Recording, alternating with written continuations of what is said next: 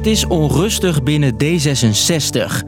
Heeft allemaal te maken met een MeToo-zaak eind 2020. D66-lijsttrekker Sigrid Kaag laat onderzoek doen naar mogelijke intimidatie van vrouwen door een prominent partijlid. Die D66-prominent blijkt talentenscout en adviseur Frans van Drimmelen. De zaak over hem leek afgerond, maar het gaat er nu weer over. We willen een veilige partij zijn voor alle mensen die onze politieke idealen verder willen brengen. Wie is Frans van Drimmelen en waarom zorgt hij nu voor grote problemen binnen D66? Ik ben Jasper en dat leg ik je uit. Lang verhaal kort. Een podcast van NOS op 3 en 3FM. Allereerst Frans van Drimmelen. Een man met een eigen invloedrijk lobbykantoor. Je hoort hem hier praten over zijn werk. Eigenlijk iedereen lobbyt, hè? dat doe je thuis ook. Uh, je kijkt eventjes heel goed van wat zijn nou eigenlijk de processen, wat zijn de procedures... en wanneer wordt het geld verdeeld en wanneer moet ik dus waar eigenlijk bij zijn. Naast lobbyist was Van Drimmelen ook een belangrijk D66-lid. Als campagneleider bijvoorbeeld tijdens de Tweede Kamerverkiezingen in 2003 en in de jaren daarna ook als talentenscout. Daarmee had hij invloed op wie belangrijke functies binnen de partij kreeg.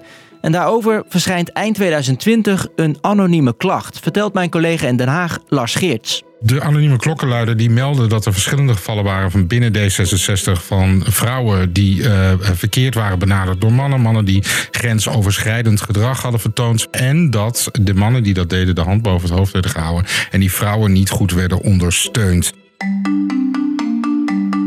Op het moment dat de berichten over deze man naar buiten kwamen, reageerden ze bij D66 vooral geschrokken. Ik herken dit beeld absoluut niet. Maar wat je zelf niet herkent, dat wil niet zeggen dat het een ander niet per se overkomt. Toen Sigrid Kaag de nieuwe leider van D66 werd, kreeg ze vanuit de partij berichten over een MeToo-zaak van jaren geleden, die ook al was afgehandeld. Of dat over Frans van Drimmelen ging, wist ze niet. Wel wilde ze een onafhankelijk onderzoek en deed een oproep aan iedereen binnen de partij. Als er iets is, meld je aan. Er is een integriteitssysteem. We hebben, in, we hebben personen in het hele land binnen de partij waar men zich ook kan melden. En nu ook via het onafhankelijk bureau. Collega Las vertelt wat er in dat onafhankelijke onderzoek staat. Nou, dat er inderdaad binnen D66 een flirtcultuur was. Dat de jonge uh, uh, mannen en vrouwen elkaar opzochten. Dat er ook relaties ontstonden. En dat er inderdaad ook in een aantal gevallen dat mis is gegaan en grensoverschrijdend gedrag is vertoond. Maar er waren geen aanwijzingen dat een vooraanstaand lid van D66 zich schuldig heeft gemaakt aan seksuele intimidatie of machtsmisbruik.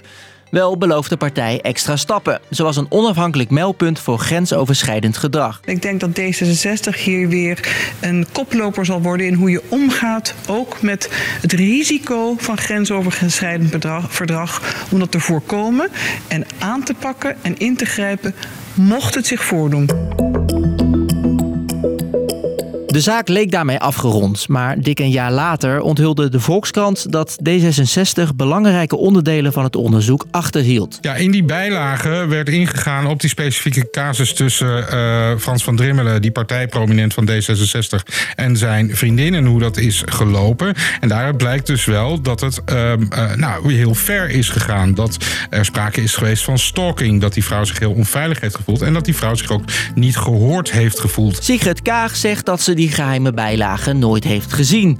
Wel heeft ze meerdere keren contact gehad met het slachtoffer.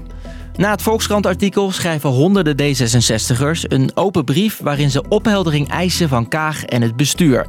Dat dit juist bij D66 gebeurt, is volgens Lars een gevoelige kwestie. Sigrid Kaag heeft zich altijd voorgestaan op nieuw leiderschap. En zij vertaalde dat als nieuw moreel leiderschap. Namelijk dat je goed met mensen om moet gaan. En uh, zij heeft ook campagne gevoerd op het punt dat vrouwen uh, de ruimte moeten krijgen. Dat vrouwen zich vooral veilig moeten voelen. En dan is het erg pijnlijk als uit zo'n casus blijkt dat dat uh, binnen haar eigen partij niet goed is opgepikt en niet goed is afgehandeld. Frans van Drimmelen zelf is inmiddels uit de partij gestapt. Volgens de voorzitter van D66 niet helemaal vrijwillig. Om deze fouten nu recht te zetten, hebben we Frans van Drimmelen deze week met klem gevraagd zijn lidmaatschap op te zeggen. Ook is er hem te kennen gegeven dat hij in de toekomst geen lid meer kan worden van D66 en hij ook niet meer welkom is op partijbijeenkomsten. Ook heeft Van Drimmelen zijn excuses aangeboden. Wel ontkent hij de verwijten van machtsmisbruik en seksuele intimidatie.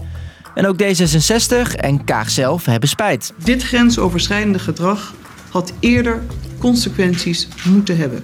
En als politiek leider van D66 spijt mij dit. De partij zegt dat ze meerdere fouten hebben gemaakt en beloven opnieuw maatregelen om grensoverschrijdend gedrag in de toekomst tegen te gaan. Dus, lang verhaal kort. Eind 2020 kwam er een anonieme klacht over grensoverschrijdend gedrag van een D66-prominent. Uit een onderzoek dat de partij liet doen, leek in eerste instantie dat er niet zoveel aan de hand was. Maar een jaar later kwam er een geheime bijlage boven tafel, waarin stond dat er wel degelijk dingen misgingen.